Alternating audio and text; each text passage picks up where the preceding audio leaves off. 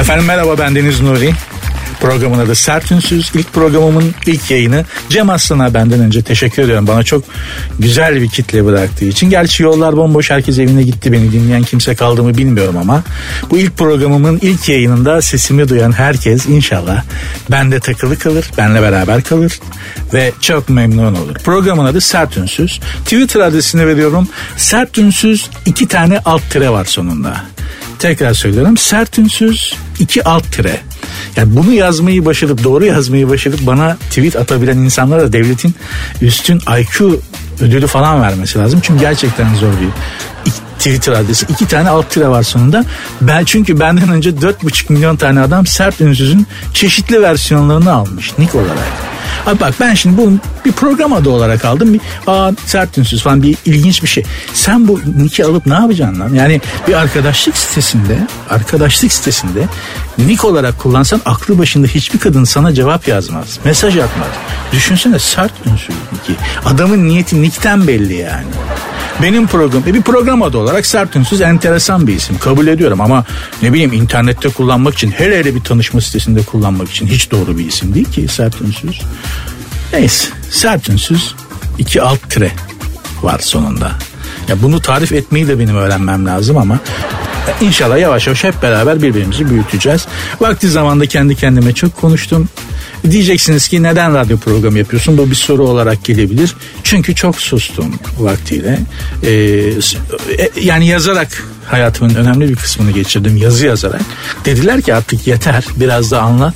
Peki dedim İnşallah başarılı olurum. İnşallah sizler de dua edin. Güzel bir program çıkartırım. Çok memnun olur patron. Sponsor bulurum. Güzel para kazanırım. Zengin olurum. Niye olmayayım? Radyoculuğun bittiği söylendi şu dönemde sosyal medya falan filan. Abi radyoculuk bitti. Radyoculuk öldü. Radyoculuk mu kaldı abi? Clubhouse var falan diyor. Gir Clubhouse'a bak. Her odada ana avrat küfür ediliyor kardeşim. Clubhouse denen kepazelik radyonun yerini tutabilir mi? Şuraya bak Süper FM'deyiz. Sizler kim bilir evinizde, arabanızda, iş yerinizde beni dinliyorsunuz. Hiç size hakaret ediyor muyum? Yok. Siz belki olduğunuz yerden bana sallıyorsunuz ama radyo dinlemenin güzel yanı da bu. Yani sana istediğini söyleme hakkı veriyor. Ben duymuyorum ne güzel bir şey. Ama ben size hiç saygısızlık ediyor muyum? Etmiyorum. Geyik yapıyoruz. İnşallah çok memnun kalırsınız. Ben de sizi memnun etmek için hayata biraz daha başka bir açıdan bakmanızı sağlayıp birazcık daha neşelendirebilmek için elimden geleni yapacağım. İnşallah iyi olur. Hadi bismillah başlıyoruz. Sert unsuz. Sonunda iki tire var.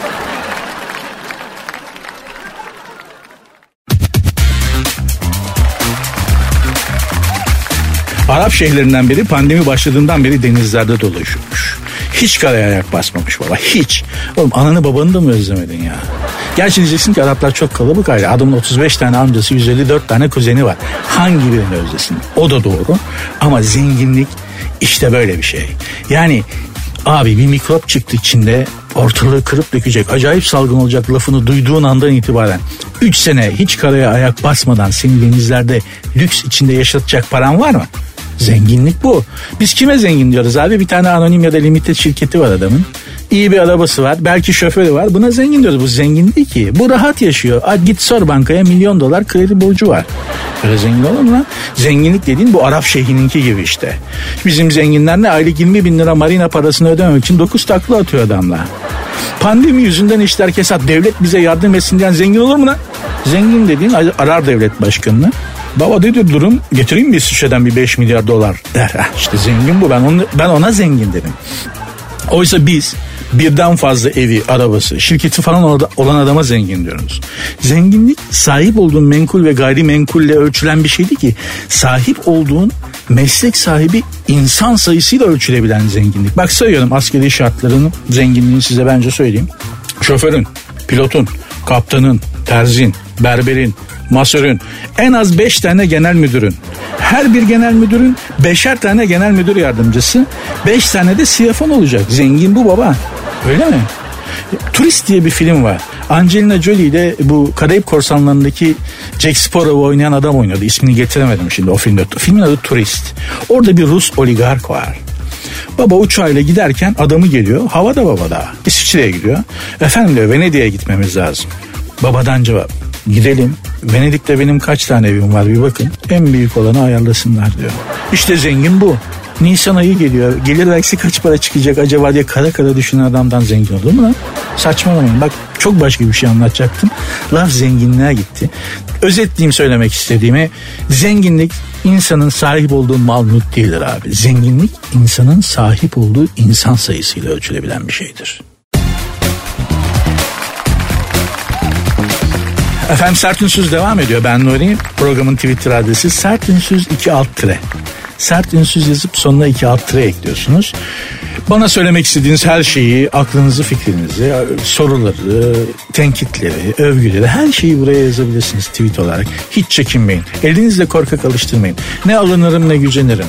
Az önce onu diyordum laf yarım kaldı. Bir Arap şeyhi pandemi başından beri teknesiyle dünya denizlerinde dolaşıyormuş. İki buçuk senedir karaya hiç ayak basmamış.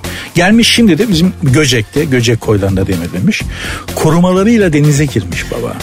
Hayır karada anladım da seni denizde neden koruyorlar lan? Deniz anasından mı yani? İnsan korumayla denize giren mi? Çok acayip bir şey ya. Gerçi korumayla tuvalete bile giren var. Ben şahidim. Ben gördüm. Görmesem var demem yani. Bundan tam 23 sene önce o zaman radyoculuğa yeni merak sarmışım. Radyonun adını vermemde hiçbir sakınca yok. Radyo Klas. Radyo Klas'ın başında da Kadir Çöptemir var. Radyoyu uçuruyor. Radyo birinci bütün şeylerde, ölçümlerde. Ben de böyle Kadir abinin yanına gidip işte abicim falan bana. Ben radyo Kadir abiyi de seviyorum böyle falan. Radyo Klas'ın bir e, kuruluş yıl dönümüydü galiba. Etiler'de bir mekan kapatıldı. O zaman radyolar şimdi olduğundan bin kat daha etkili. Bütün ünlü popçular, arabeskçiler falan orada baba radyocular gelmiş. Şıkır şıkır böyle kadınlar erkekler herkes konsolos köpeği gibi böyle gayet şık giyinmiş. Hanım o zamanlarda evliyim. Hanım lavaboya gitmek istedi. Ben de her centilmen erkek gibi hanıma lavaboya kadar eşlik ettim. Bu tuvaletçi teyzelerin işte amcaların oturması için oturdukları bir masa sandalye vardır ya e, tuvaletlerde. Oraya da oturdum. Papyonluyum. Frak giymişim jilet gibiyim abi yani böyle hani oradan çık git Monaco kralının verdiği davete gir o kıyafetle hiç böyle gayet güzelim kiralamışım. Rugan ayakkabılar ayaklarımı sıkmış 40 yılda bir giydiğimiz için altında etiketi hala duruyor beyaz ayakkabılarım. Evet beyaz ayakkabıydı maalesef. Abi çık e, tuvaletten şimdilerde çok ünlü olan bir fantezi erkek müzik sanatçısı çıktı. Korumalarıyla beraber. İki korumasıyla beraber çıktı. Bu sanatçı kardeşimiz bana kaç para dedi. Beni tuvaletçi zannetti. Bak papyonluyum. Jilet gibi kostümümü giymişim. Şöyle yüzüne bir baktım. 150 bin lira dedim. O zaman paradan daha altı sıfır atılmamıştı. Yani şimdiki 150 liraya denk geliyorum. 200 lirayı verdi deve gitti. Kurumalardan biri la biz bunu yerken bu kadar ödemeli çıkarması neden bu kadar pahalı dedi. Üç kişi girmişsiniz o yüzden dedim müessese şeyi abi 150 lira dedim. Gittiler aldım 200 lirayı niye almayayım? Her zaman söyleyeyim insanların sınıfsal farklılıklarının ya da maddi farklılıklarının ortadan kalktığı bazı durumlar var. Mesela hastalık. Hastalık zenginsen de fakirsen de e, işçiysen de kralsan da sana aynı şekilde davranıyor abi. Basur affetmiyor. Yani zengine biraz daha az sancı vereyim. Fakire yükleneyim demiyor abi. Basur çok adil bir şey. Bir de bu sınıfsal farklılıkların ortaya kalktığı yer deniz. Denize giren herkes eşitleniyor abi. Bak bu Jeff Bezos var. Dünyanın en zengin adamı. Sene 2006 Göcek'teyiz. Bir tekneyle sakin bir Göcek koyu bulmuşuz. Güzel dinleniyoruz abi. Sadece kuş ve cırcır böceklerin sesi var. Denizden dalga bir sesi bile gelmiyor. O kadar sakin bir yerdeyiz. Ben de güvertede yatıyorum. Üstüme önce bir gölge düştü. Ben bulut geçiyor zannettim. Gözümü bir açtım. Aha dedim savaş gemisi. Doğruldum savaş gemisi değil. Özel bir tekne ama o kadar büyük ki. Sava yani önüne top tak firkateyn olur o. Jeff Bezos'un yatıymış. Dünyanın en zengin adamı. Geldi yanımıza Lambers diye demirledi. At teknenin attığı demir bizim tekne kadar. Yavru gibi kaldık adamın teknesinin yanında. Ya o yatla Kadıköy'den Üsküdar'a bir günde geçen insanı tek seferde taşırsın. Ya denizaltısı var, helikopteri var geminin. Ya biraz daha modifiye etsen uzaya gider o. Öyle bir tekne deli parası var. Zaten dünyanın en zengin adamı Jeff Bezos. Ve şöyle bir hayatı var Jeff Bezos'un. Senelerdir kış görmemiş. Yaz mevsimi neredeyse tekneyle mevsimi takip ediyor. Yani Türkiye'ye geliyor. Türkiye'den yaz mevsimi nereye doğru kayıyor abi? Aşağı doğru mu? Baba böyle denizlerden sadece yaz mevsimini yaşayarak yıllardır geziyor. Böyle bir hayat. Neyse Vay Jeff Bezos'un teknesiymiş falan. Biz de bakıyoruz böyle avel avel. İlk defa böyle bir şey görüyoruz. Silahlı korumalar var güvertede bekliyorlar falan. Aa böyle geminin altından su seviyesinde bir asansör çıktı. Asansörün kapısı açıldı. Jeff Bezos abi dize kadar inen haşemesiyle çıktı. Böyle kolunu bacağını esnetti suya atladı. Bir drone uçurdular hemen babanın tepede uçuyor. Bir Zodiac bot çıktı. Jeff Bezos'u belli bir uzaktan takip ediyor. Onun içinde de silahlı korumalar var.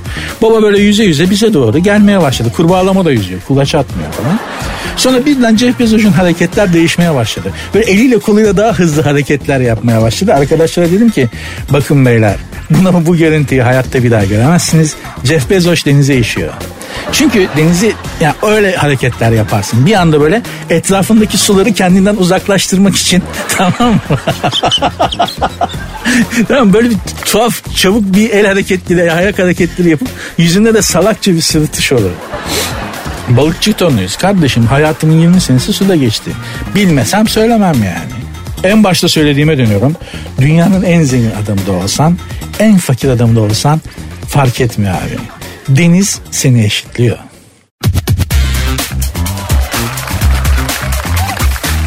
Kobra'ya makyaj yapmışlar. Nerede? Birleşik Arap Emirlikleri'nde. Şaşırdık mı? Hayır. Nereden estiyse kobraya makyaj yapmak. Kobra makyaj yapılacak bir varlık değil ki. Kobra korkunç bir hayvan. Görünce kaçarsın. Dur şunu allık süreyim, eyeliner süreyim der mi insan? Ya kobra da bu arada kalıbının kobrası değilmiş. Sokmamış onu makyaj yapana. Lan sen tarlada çalışan görüyoruz belgesellerde. Hindistan'da falan tarlada çalışan gariban kadını bile sokuyorsun. Asıl sana makyaj yapanı soksana. Hamakat özellikle pandemi döneminden sonra hamakat insanları aştı artık hayvanlara da geçti. Yakında yelesine balyaj yaptırıp araya ışıltı attıran aslanlar falan çıkabilir yani. Peki neden bu tarz saçmalıklar genelde bizim coğrafyamızda oluyor sizce? Bizim coğrafyamız derken de bütün Mezopotamya'yı ve hatta Orta Doğu'yu kastediyorum. Yani mesela Londra'nın Chelsea mahallesinde Lord bilmem kim bugün bir kobraya makyaj yaptı diye bir haber duyabilir misin? Duyamazsın. Aa, onlar bu saçmalıkları yap, yapmamışlar mı böyle saçma? Yapmışlar ama 300 sene önce. Mesela Fransız ihtilalinden sonra köyden Paris'e gelen Çarıklı köylü eline şişesini almış. Sokaklarda satmış. Başka bir köylü gelmiş Paris sokaklarında ayı oynatmış. Öbür bir köylü gene kente gelip Paris'in göbeğine gece konu dikmiş. Halkın yönetimi ele geçirdiği her yerde olan şeyler oralarda 300 sene önce olmuş. Ama biz daha yeni yaşıyoruz. Dolayısıyla böyle absürt şeyleri oralarda görmek zor.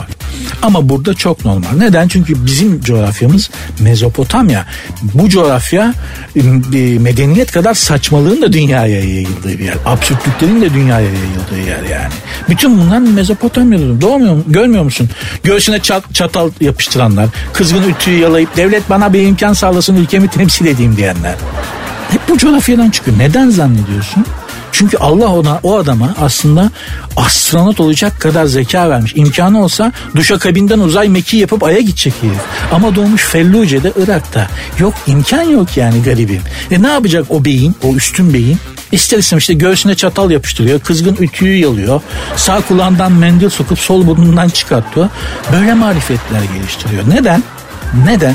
Çünkü bizim coğrafyamızda yaşadığım Orta Doğu denen bu garip, bu üstün, bu rezil coğrafyada e, en büyük israf ne yemek israfı ne su israfı. En büyük israf beyin ve akıl israfı.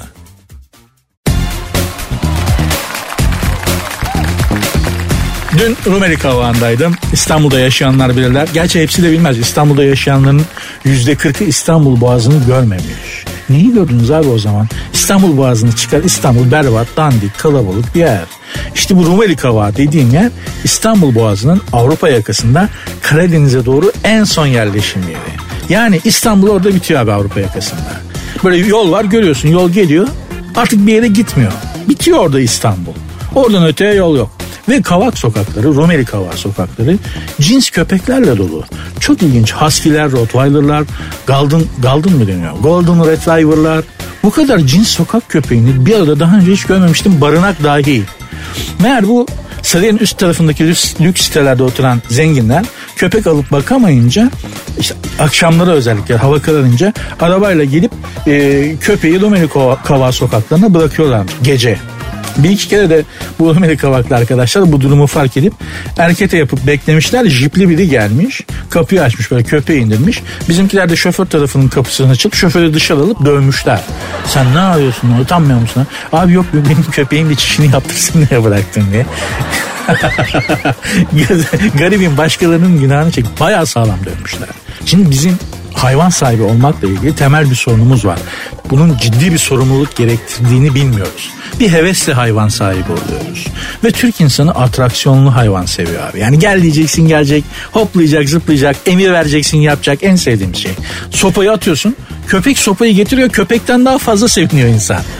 Böyle hayvanlar seviyoruz biz hareketli, atraksiyonlu hayvan. Mesela bir arkadaşıma bu kalemonu hediye etmişler. Bu hani renk değiştiren olduğu yere adapte olan böyle hemen hemen falan öyle bir hayvan bu bu kalemon. 3 metre dili var.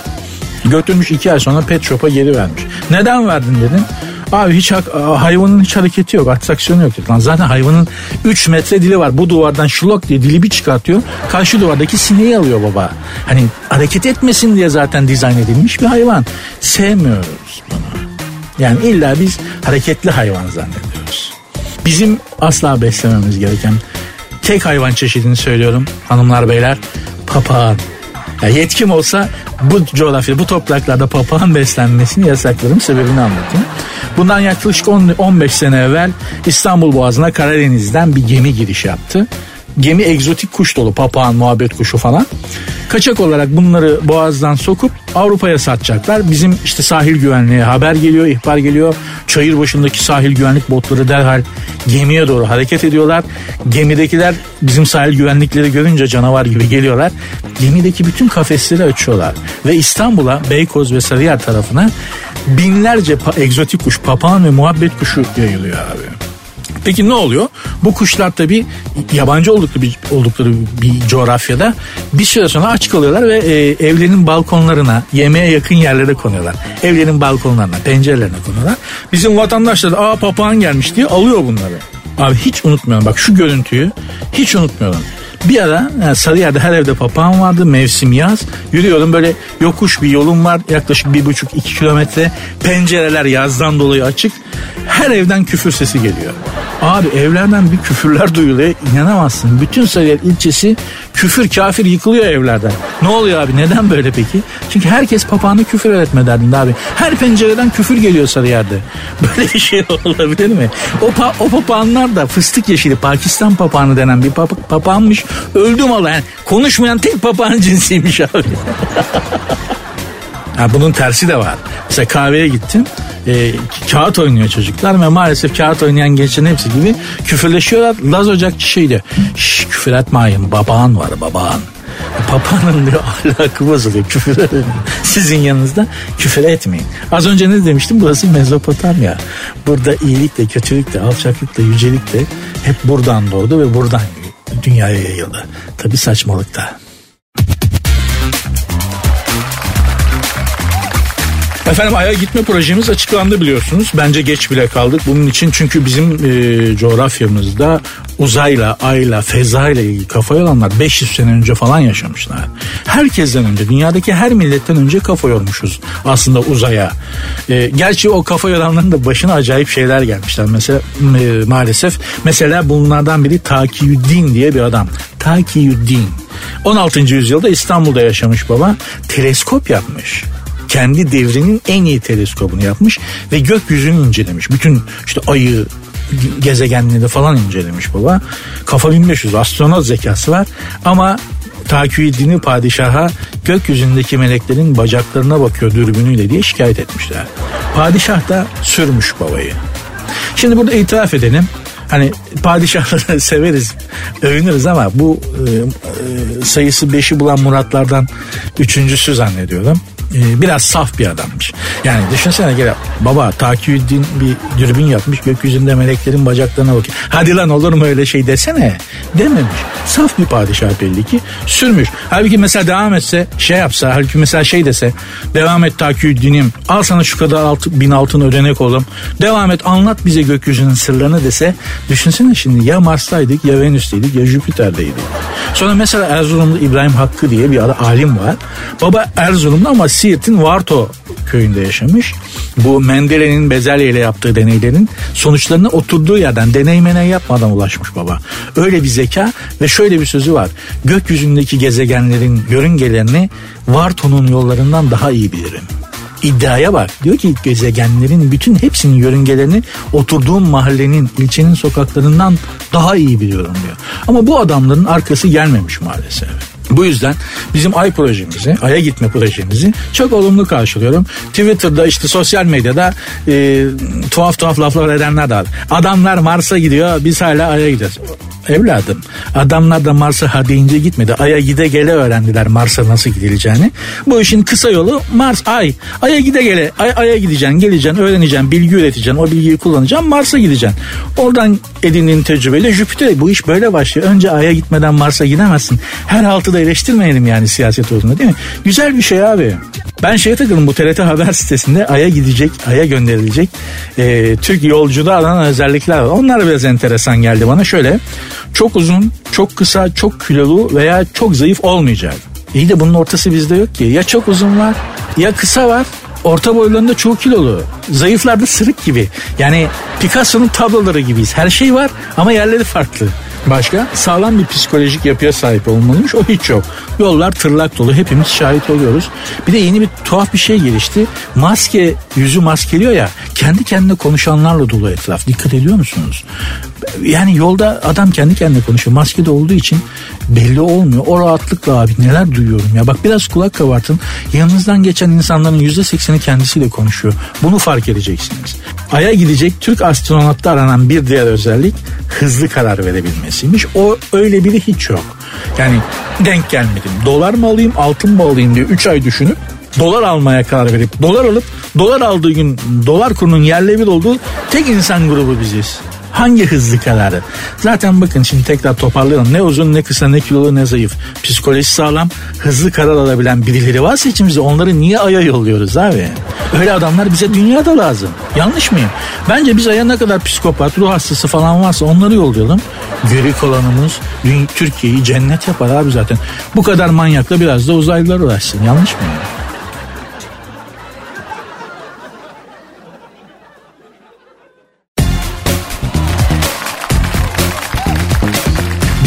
Neden filozofik çıkmamış? Hiç düşündünüz mü? Mesela kör topal da olsa kıymetli bilim adamları yetişiyor. Yani kör topal ifadesi çok çirkin oldu özür dilerim. Yani e, bir şekilde başka alanlarda e, bilim adamlarımız yetişiyor. Tamam Türkiye'de pek durmuyorlar. Yani mesela hani atom mühendisi var mı sanki diyeceksin. Var da adam zaten durmuyor ki. Ya dursa aç kalacak. Çünkü atomla bizim bir işimiz yok ya. Yani atoma en çok benzeyen, bizim ilgilendiğimiz en çok benzeyen şey futbol topu. Adam yani hani en yakın o. Adam da aç kalır abi ne yapacak? Hakemlik mi yapacak? Gerçi iyi para kazanıyorlar ama adam gidiyor Amerika'da, İngiltere'de hatta Hindistan'da bak hatta Pakistan'da nükleer e, bilimiyle, nükleerle alakalı işlerde iş bulabiliyor. Türkiye dışında. Şimdi gerçi memlekette çalışmalar hızlandı çok şükür. Fakat filozof bak filozof hiç çıkmıyor. Benim bildiğim filozofa en yakın adam Sakallı Celal diye Galatasaray Lisesi mezunu bir adamdı. Onun da Türkiye ile ilgili çok güzel tespitleri vardı. Mesela der ki Sakallı Celal, Türkiye batıya doğru giden bir geminin güvertesinde doğuya doğru koşan bir adamdır. Bak ne kadar güzel. Ama aslında felsefe değil bu. Alegori yapıyor baba. Tamam mı? Yani fel, filozofa en yakın çıkmış adam bu adamımızdan anlıyor musun? Peki niye çıkmıyor? Neden? Çünkü seni yani felsefe yalnız kalma kapılar arkasına kapanıp kendini dünyaya kapatıp evreni, kainatı ve varlığı düşünme işi ya. Düşüneceksin abi böyle. Doğum yapar gibi bir fikir, bir düşünce şekli yaratacaksın. Bizde asla seni kendi haline bırakmazlar. Biraz şöyle baktı. Baba ne düşünüyorsun ya? Baba oğlum bırak dünyanın der ya abi oğlum varlık kontrol ya gel bir şey için oğlum tamam sen bak seni arkadaşların bıraksa annen karın Bak bu aralar çok düşünüyor. Gidin şuna söyleyin nesi var? Başka karı mı var der. Bak karı evliysen de başka kadın mı var? Onu mu düşünüyor? Annen falan varsa birini mi seviyor? Ya birini mi seviyor? Borcum var. Bir şey mi? Eroine mi alıştı? tamam lan oğlum bırak lan. Yeni bir felsefe, yeni bir Descartes doğacak belki anlıyor musun? Kolundan tutup çekerler. Baba düşünme bırak. Lan bırak düşünsün. Düşünmediği için böyle zaten anlıyor musun? Bizden filozof çıkmaz. Çünkü seni düşünmeye asla bırakmazlar.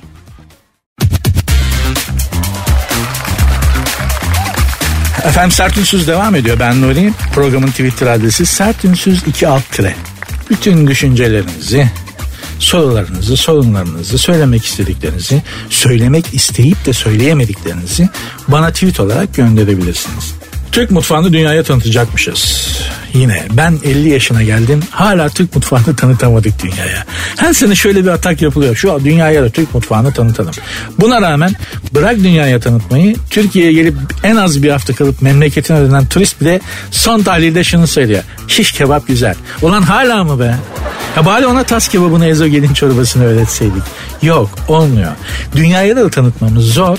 Çünkü bizim yemek pişirme alışkanlığımızla dünyanın tanıtmak istediğimiz kesim ki genelde bunlar Avrupalılar onların yemek pişirme alışkanlıkları çok farklı. Şimdi ben tahsilim gereği Fransa'ya çok gittim.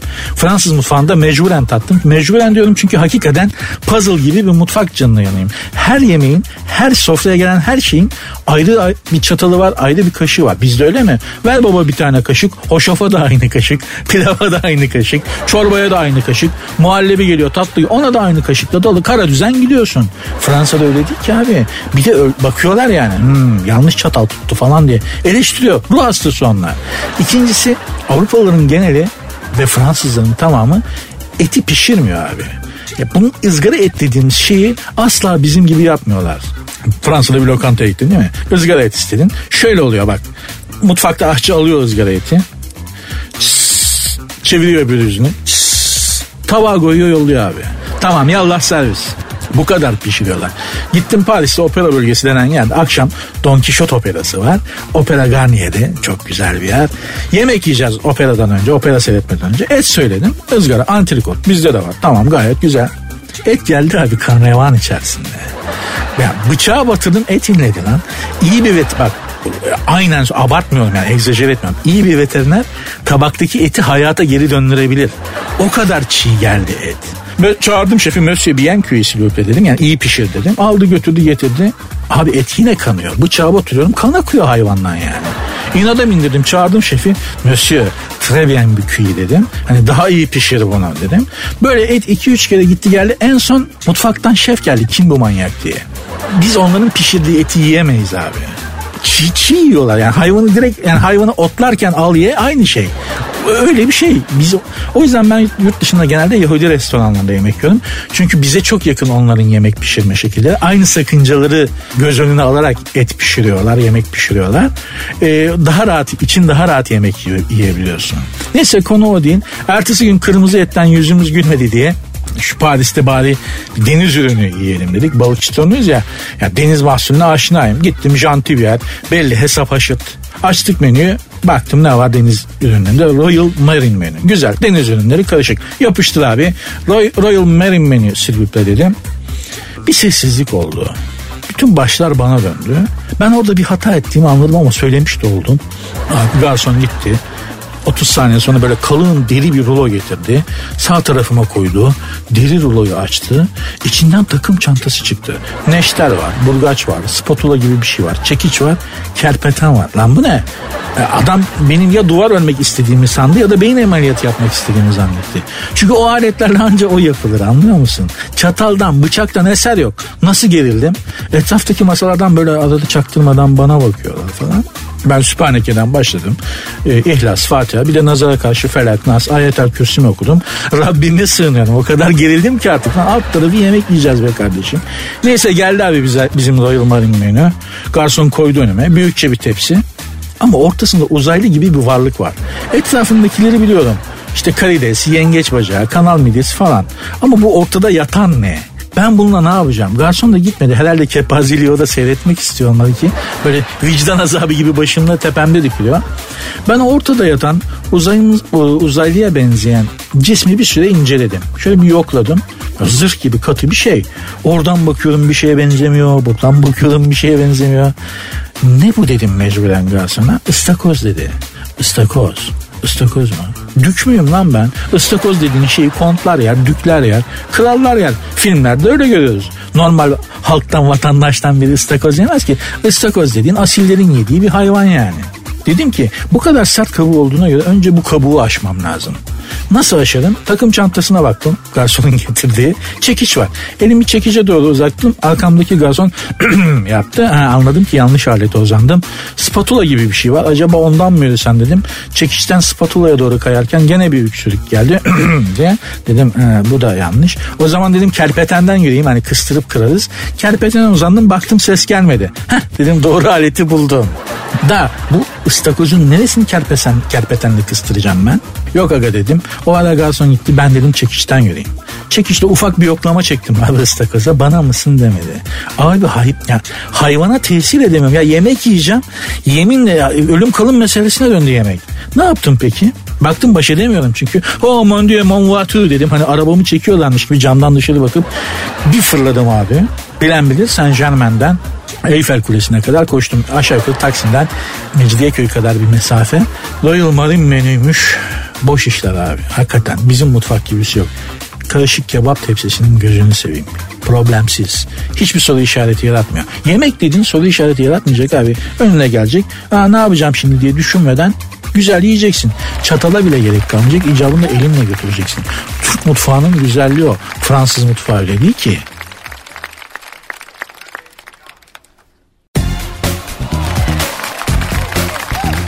Dans kursları mağdurmuş hanımlar beyler. Pandemi onları da mağdur etmiş ki çok haklılar.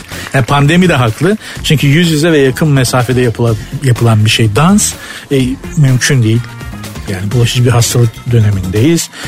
Bir dönem dans kursları çok yaygındı. Yani hobi olarak dans kursuna gitmek trend olmuştu. Böyle gökdelendeki işinden çıkıp tayyörle tango kursuna giden zarif hanımlar kilo vermek için dansa giden bile vardı hatırlıyorum. Nedense böyle bir beyaz yakaların hepsi bir tango öğrenmek istiyordu. Kötü mü değil ama şu bir gerçek ki bizim kalça yapımız da tangoya uygun değil. Genetik yatkınlığımız yok. Nüfus cüzdanında doğan yerin Sivas Hafik yazıyorsa adın da Abuzerse senin kalça Arjantin'inki gibi hareket etmez abi. Mümkün değil kusura bakma yani. Tabi bir süre sonra bu güzel hobiyi yalnız ve birlikte olacak bir e, kolay yoldan bir kadınla tanışacak Türk erkekleri de keşfetti. Kötü oldu bu. Beyler dans kursunda hatunlarla sarılıp rahat rahat dans ediliyormuş falan filan gibi bir şaya yayılınca ne kadar memlekette avazan erkek varsa tango kursuna gitmeye başladılar. Ben de gittim. Ama ben hakikaten yani bir kadınla tanışmaktan öte e, şeyi aşmak için gittim ya. Gerçekten tango. Samimi söylüyorum bak. Ya tango öğrenmek için gittim. Çünkü ben asla dans edemiyorum. Hele göbek hiç atamıyorum. Çünkü beynimi devreden çıkartamıyorum. Yani, yani o göbek atma denen şeyde beyin yok. Beyni tamamen susturman gerek güzel göbek atabilmek için. Şimdi göbeği düşün abi göbek atarken yaptığınız hareketleri düşün. O titremeler, o gerden kırmalar, o kalça sallamalar, göbeği döndürmeler. Hiç kafası çalışan o sırada beyni çalışan adamın yapacağı hareketler mi bunlar? Yok. Şalteri indiriyorsun, göbek atıyorsun. Ben de şalter bir türlü inmiyor. Bir de ben sırf mesela yani göbek atmak zorunda kalmayayım diye vaktiyle evlenirken düğün yapmadım. Peki hiç mi oynamadın diyeceksiniz. Oynadım. Hani böyle düğünlerde pistin ortasında herkes böyle gerdan kırıp döktüre döktüre oynarken onların ortasında böyle durduğu yerde dizlerinde hafifçe aşağı yukarı yaylanıp el çırpan salak var ya o benim işte. Bir türlü aşamıyorum bu utanma duygusu. Utanıyorum yani göbek atarken.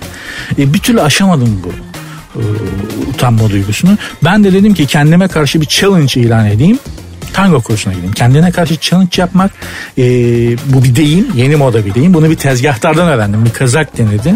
E, göbek kısmı göbeğim var. Göbek kısmı gerdi olmadı. Tabi göbeğim var maalesef olmadı kazak dedim. O zaman siz de kendinize karşı bir challenge yapın. Bir zayıflama körüne gelin dedi. Kendine karşı challenge yapmayı orada öğrendim ben. Tezgahtardan duydum. Yani kendinle rekabet etmek kendine hakim olmak. Bunun aslında bildiğin nefsine hakim olmak. Bin yıllık lafın adı, bin yıllık, bin yıldır nefsine hakim olma lafının adı kendine karşı challenge yapmak olmuş. Neyse gittim kendime karşı bir challenge ilan ettim. Gittim tango kursuna. Hayalim şu. Kapıdan içeri gireceğim. Hepsi beyaz yakalı, 25-45 yaş arası, lisans ya da lisansüstü eğitimli kadınlar dolu içeride. Onlarla dans edeceğim. Bu. Ortalama Türk erkeği hayali. Abi dans kursundan içeri bir girdim. İçerisi Yeniçeri Ocağı gibi. Bir tane kadın dans hocası var. Bir de bir kızcağız daha var. Kursiyer o da korkudan köşeye sinmiş zaten. Hoca beni görünce yeni arkadaşımızı alkışlayalım dedi. Herkes beni dönüp alkışladığı için geri geri kaçamadım da.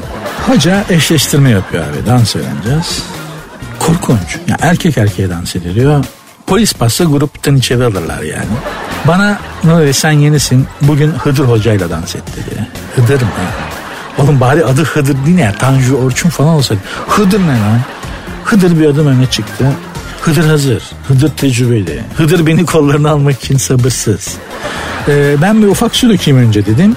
Ee, orada da Galatasaray Sesi'nin Taksim Meydanı'na kadar koşmuştum. Hıdır'la tango. Şaka mısınız?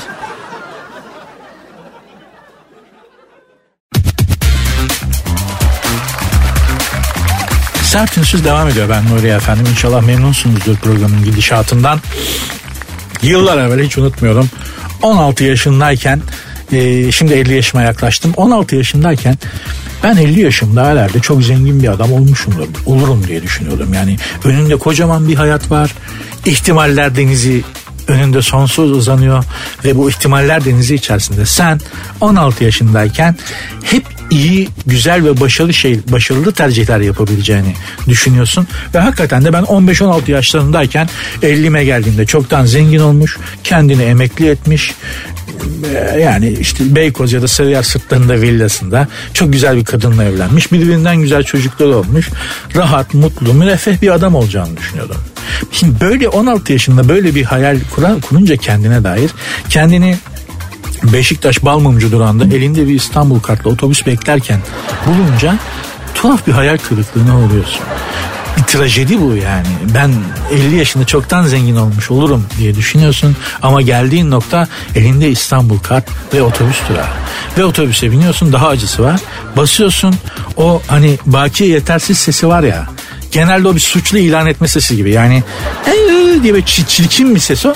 Ve otobüstekiler de sana sanki suçluymuşsun gibi bakıyor. Ha, geri zekalı daha kartındaki kontrolden haberin yokmuş der gibi bakıyorlar. Daha acısı kendini başarısız bulmaktan öte şu arkandan gelene dönüp şey diyorsun. Benim için de basar mısın abi? Yani bu artık dibe vurmanın da dibe vurması anlıyor musun? Hiçbir şey olamamışsın lan hayatta. Hiçbir şey ya. Yani bunu şun, bunu şunun için söylüyorum. 15 yaşındayken ben 50 yaşında çok başarılı, çok zengin, ununu elimiş, eleğini asmış, müreffeh bir hayat kurmuş, bir adam olacağım diye düşünüp bunu yaşıyorsan sen hayatta hiçbir şey olamamışsın demektir. Yoksa normal şartlar altında kader insanı her yere sürükler. Yokluk çekersin, belediye otobüsüne binmek de ayıp değil. Ama senin bütün idealin ben sıradan biri olmayacağım. Halk yani babam gibi olmayacağım. Babam işçiydi, memurdu. Ben onlardan biri olmayacağım. Ben zengin olacağım. Ben başarılı olacağım.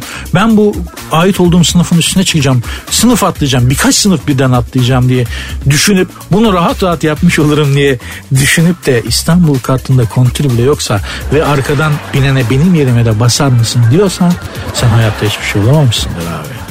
Allah hepimizi benim gibi olmaktan korusun. Hakikaten bugün buraya gelirken bunu düşündüm. Hiç mi bir şey başaramadın dedim oğlum ya. Hiç mi bir şey başaramadın yani.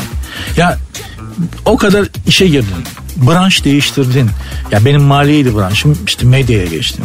Evli, evlilik yaptın yürütemedin. O oldu bu oldu. İstediğin her şey oldu ama hep geç oldu. Önemli bir kısmında sen yarım bıraktın. Aa bu benim hayal etmiş, hayal ettiğim gibi değilmiş diyerek. Sonuçta geldiğim nokta 35 sene sonra geldiğim nokta işte bu mikrofonun başında sizinle geyik yapıyor olmak. Bakalım bundan sonra hayat beni nereye götürecek? Ha, götüreceği bundan önce nereye götürdü canına yandım. Atomu mu parçaladın? İşte böyle böyle bitecek hayatın diyor olabilirsiniz. Çok da doğrusunuz. Şimdi adını hatırlamadığım bir filozof vardır. Çok enteresan ve çok güzel bir sözü var. Sizi onunla o sözü paylaşarak veda edeyim bugünlük size.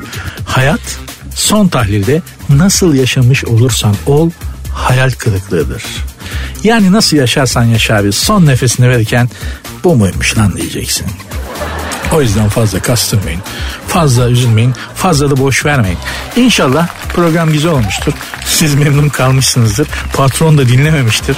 Ee, yarın birlikte oluruz. Hoşçakalın.